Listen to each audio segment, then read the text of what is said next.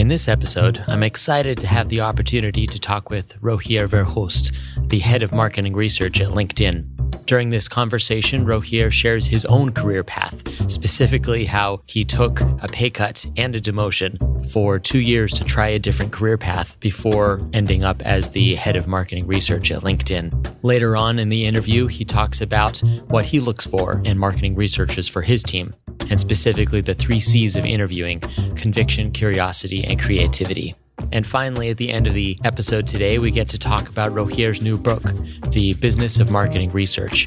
Rogier was generous enough to offer a 29% discount specifically for listeners of this podcast. And you can get that discount by going to diggingforinsights.com slash 23, since this is episode 23 of the podcast. I hope that the conversation about careers, about building a research team, and best practices for keeping up your skills will help you grow your career.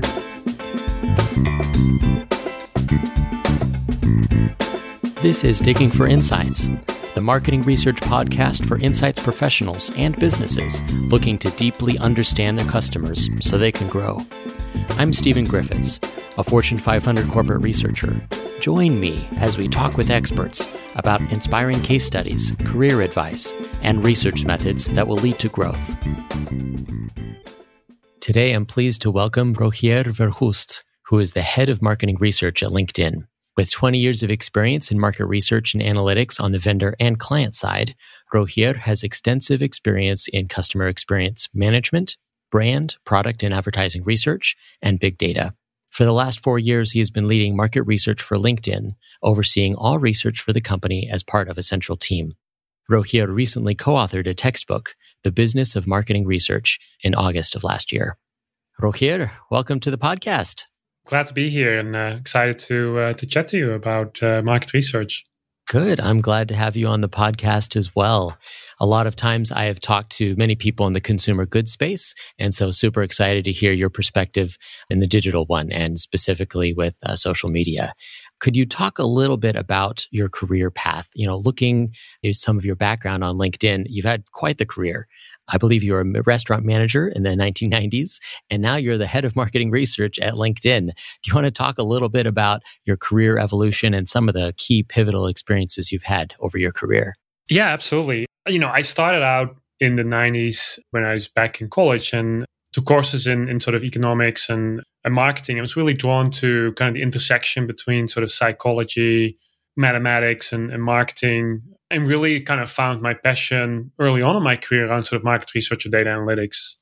You know, I have a little bit of an atypical career in the sense that, you know, to get to college, I, I was waiting tables sort of part time and ultimately, you know, became a little too serious. And so I, I, you know, I started doing, spending more time in a restaurant. I was spending uh, time reading books.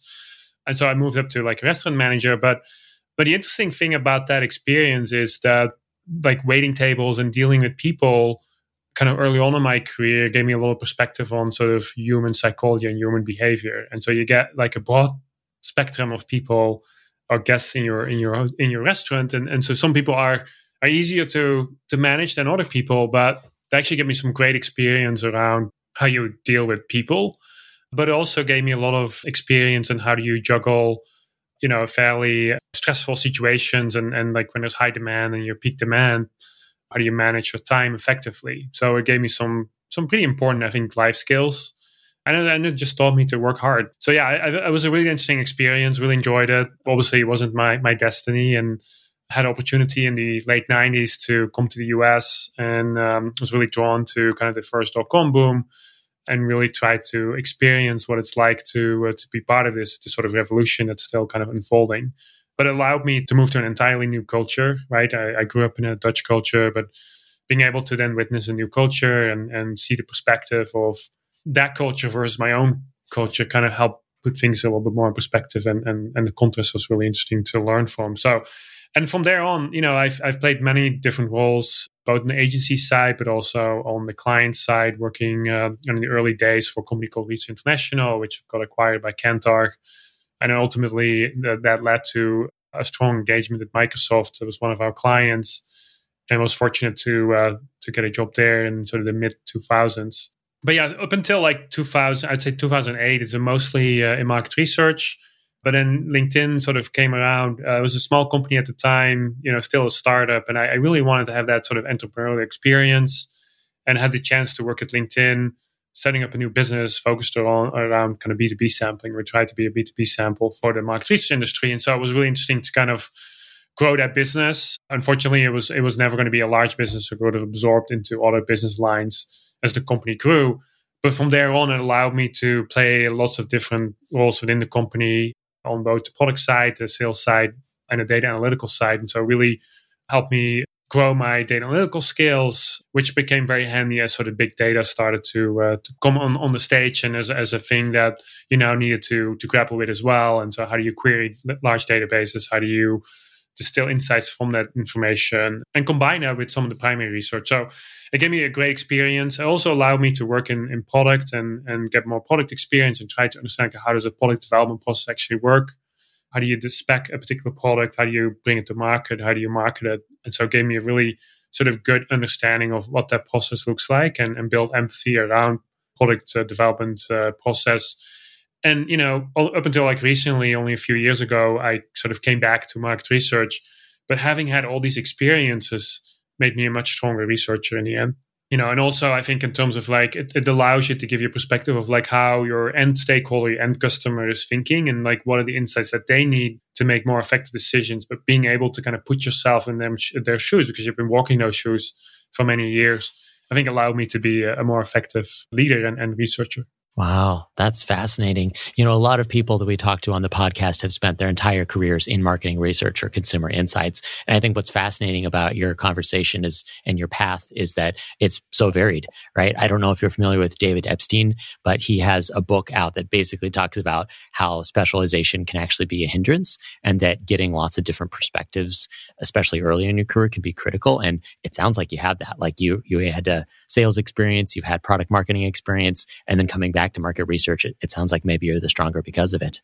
Exactly. Yeah. No, it's actually funny you mentioned. I just recently read that book as well, Range by David Epstein, and yeah, one thing that really resonated out of the book is like you know some of the cases he he, he's many great cases. But one of the cases like you know some of the best musicians in the world are not the musicians who kind of early on try to specialize with one instrument, but the ones that are most successful are oftentimes the musicians that have been exposed to a broad range of different instruments, and many of them actually you know couldn't even read notes. The way they learned and taught their brains to pick up music is very atypical but allowed them to be i think a stronger music- musician because they sort of approach it in a very sort of atypical way. But yeah no it's a great book. Uh, highly recommend it for for your listeners. I'm glad you brought it up. But i would definitely sort of describe myself as like up until you know very recently i, I actually really didn't know like what my my fit was and, and what, what's the right match for me and uh, you know up until like recently i found like uh, the match is market research and you know product marketing maybe but that is really where i feel like the most comfortable in. And so but as you're a young aspiring professional you should really try and get as many experiences as you can early on and then try out new things. Because i do think there's too many researchers particularly market researchers tend to be a little bit more comfortable in in, in sort of their environment. But i think it is going to create limitations in terms of empathizing with, with a particular customer or client, being able to really tease out the so what and the now what. And so that range is really, I think, helps you to kind of see a broader perspective, but also not get stuck in your own kind of tool set of like, let's solve everything with a survey, but being able to look at the problem more holistically and then figure out, okay, what is the actually right solution to get to the right answer? And it may not be market research. It may, it may be, it may be coming from a very different source. No, that's exactly right. And I, I think too often we as researchers do have a specific toolkit that we like to rely on and remembering there's a lot broader world out there and we need to be, be flexible in order to answer the business questions we're facing. I am curious as I think about your career, were there any few moments that you're maybe nervous about the next step, like going from research to product marketing or any sort of moments that come up in terms of like, wow, I'm not sure if I'm making the right choice here and curious to hear how that went.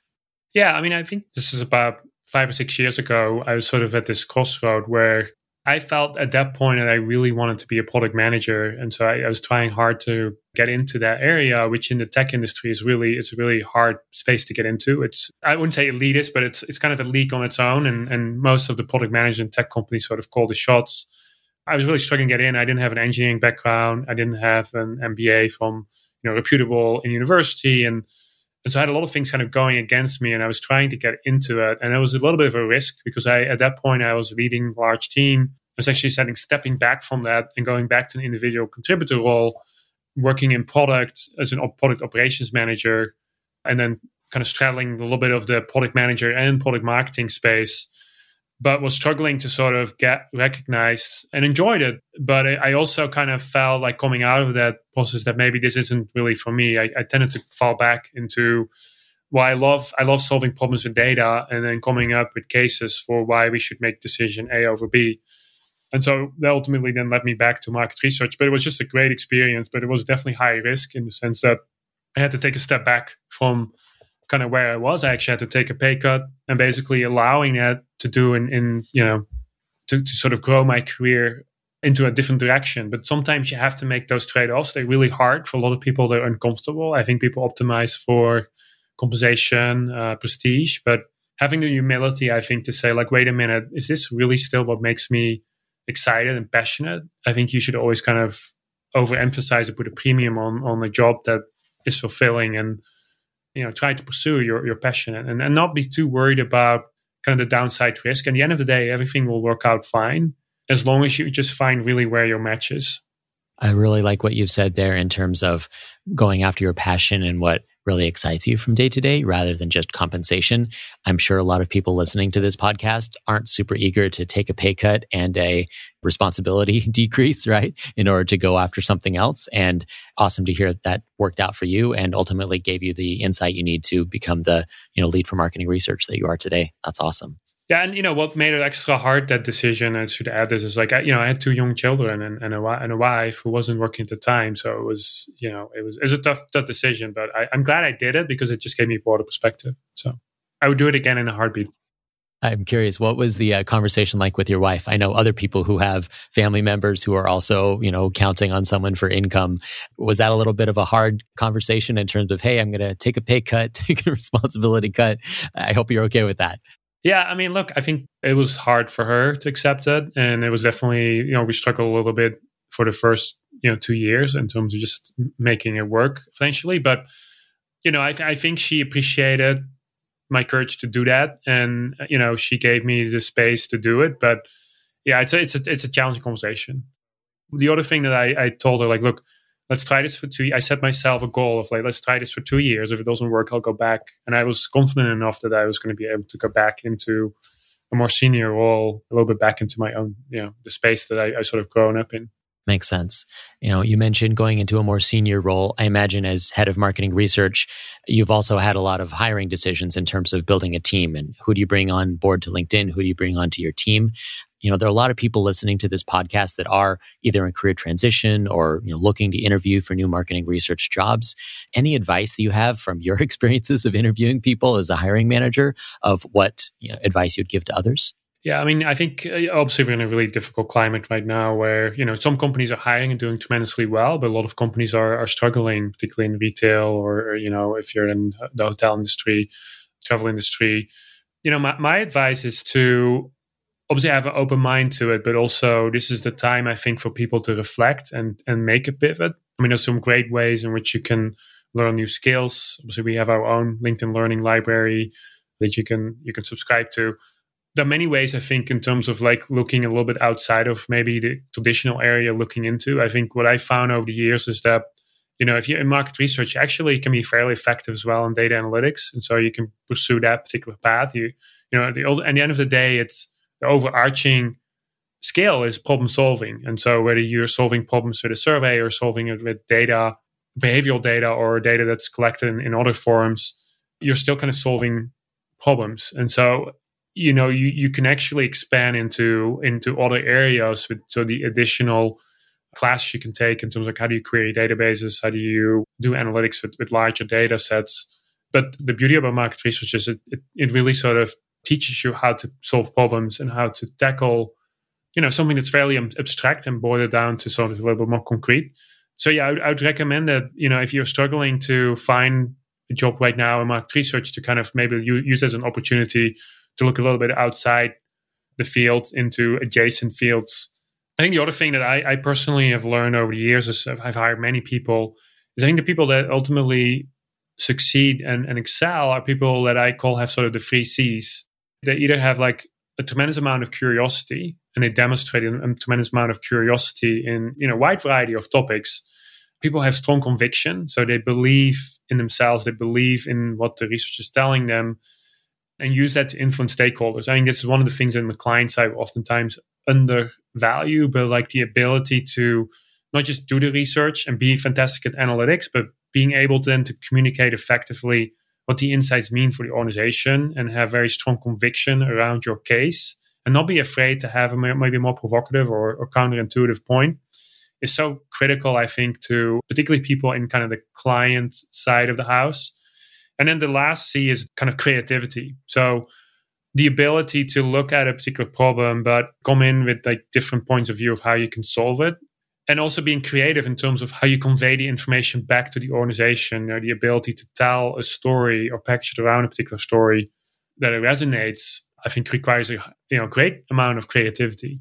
So those are kind of the three C's: uh, curiosity, creativity, and, and conviction. And conviction also, I think, what's related is just like passion and motivation. Like you, you can tell when you interview someone if if that person is really excited and fired up about what they're doing. So I think those are the things that over the years that I I, I look at when I hire. And that may be slightly different if you're hiring on the agency side, but I'd say those are the things that are really important super helpful. Any sort of watch outs in terms of maybe mistakes or not such great things you see in some of your interviews or the candidate process that you might give out as tips to others as they go through? Yeah, I mean, it's tough. Hiring is, is really tough. You know, I, I have to admit, I've, I've hired fantastic people, but I've also hired people that I thought were going to be fantastic and then they ended up not being fantastic. It's a little bit of a hit and miss. If it's really hard to like get a gauge on someone from like a couple of interviews in terms of like how that individual is actually going to perform when you put them in the environment, despite the fact that that individual may have had a great track record or has done things very well in the past. You know, we try to sort of recreate that environment of like what it would be if we put that person in a role. And so we do quite a few ex- exercises and try to put them in an environment where they presenting to real stakeholders to really sort of tease out the people that are, are the strongest I mean, it's hard to tell like where people typically fail. And I think again, it goes down to like the three C's, but it also comes down to just obviously capacity and, and motivation. And and you know that that's something you can sort of glean from an interview, but it's it's a, it's a, just a really tough process, and both for the candidate and for the hiring manager. Yeah, no, I totally get it. You know, it's interesting as I've talked to other friends who are in the job market right now, how interview styles completely differ from industry to industry and company to company. Everything from, you know, short half hour conversations that similar to what you've talked about earlier, all the way to, you know, someone presenting a case study to 20 people in a room as part of the interview process. And I think, you know, I think interviewers need to be ready for that. I think one of the things that I will admit when it comes back to like failure, I think great number of people suffer from the similarity bias or the me bias. And it's really hard to break that bias. But when you hire someone, you try to, you, you, you generally will create more likability towards someone who thinks or talks like you. And so early on in my career, I, I recognized I made a big mistake. I, I started hiring too many people that started looking like me, talking like me. And then before you know it, you've got like five or six guys.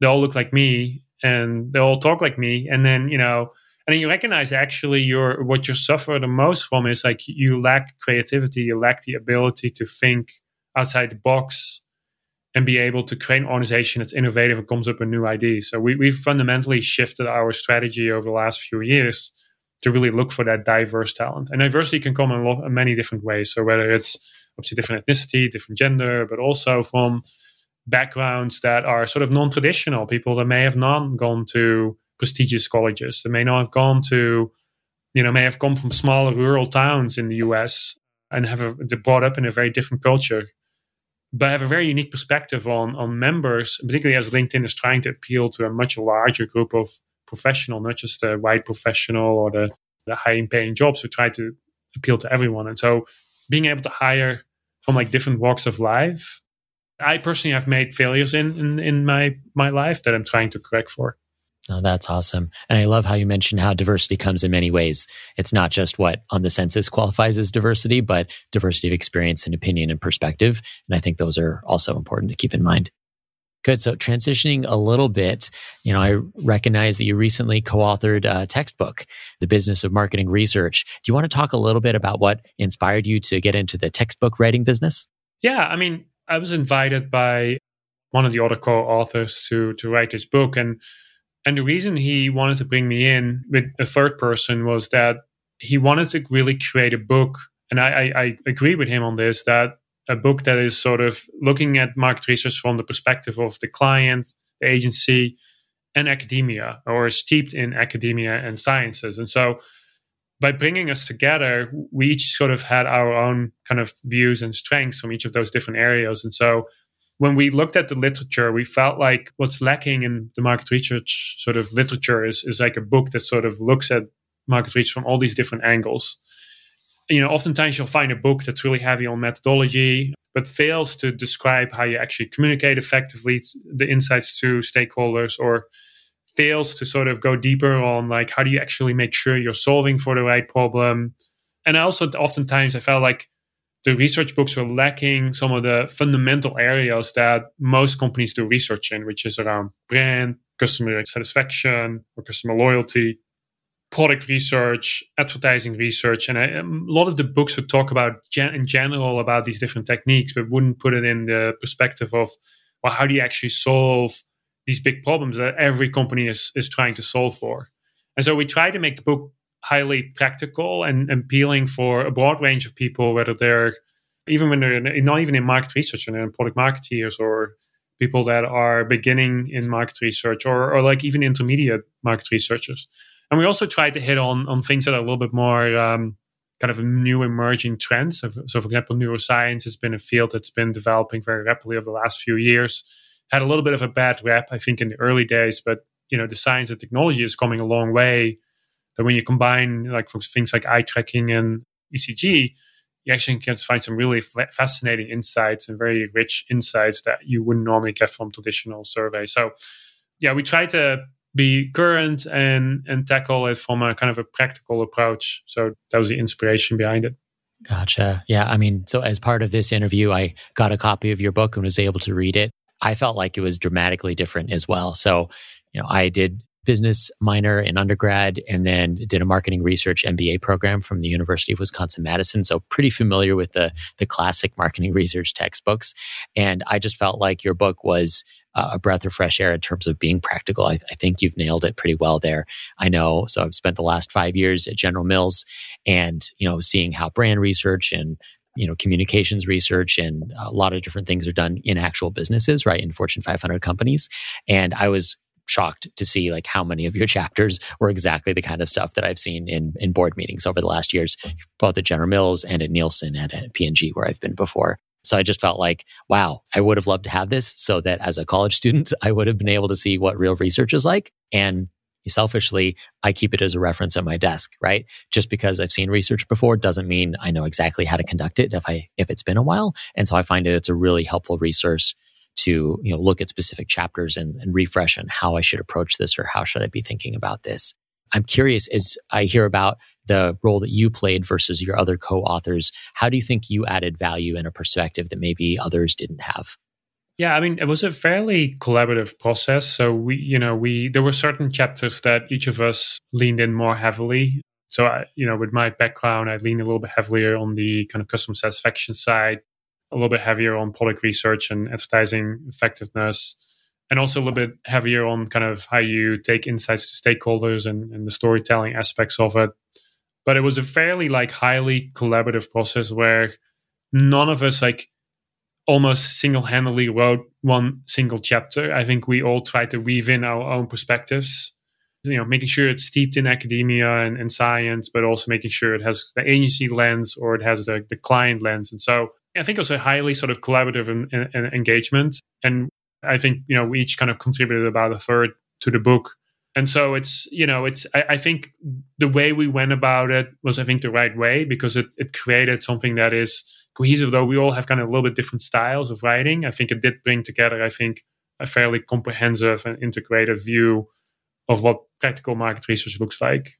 So yeah, no, I'm glad to hear you, you enjoyed it, Stephen, and uh, I hope many other people will will enjoy it.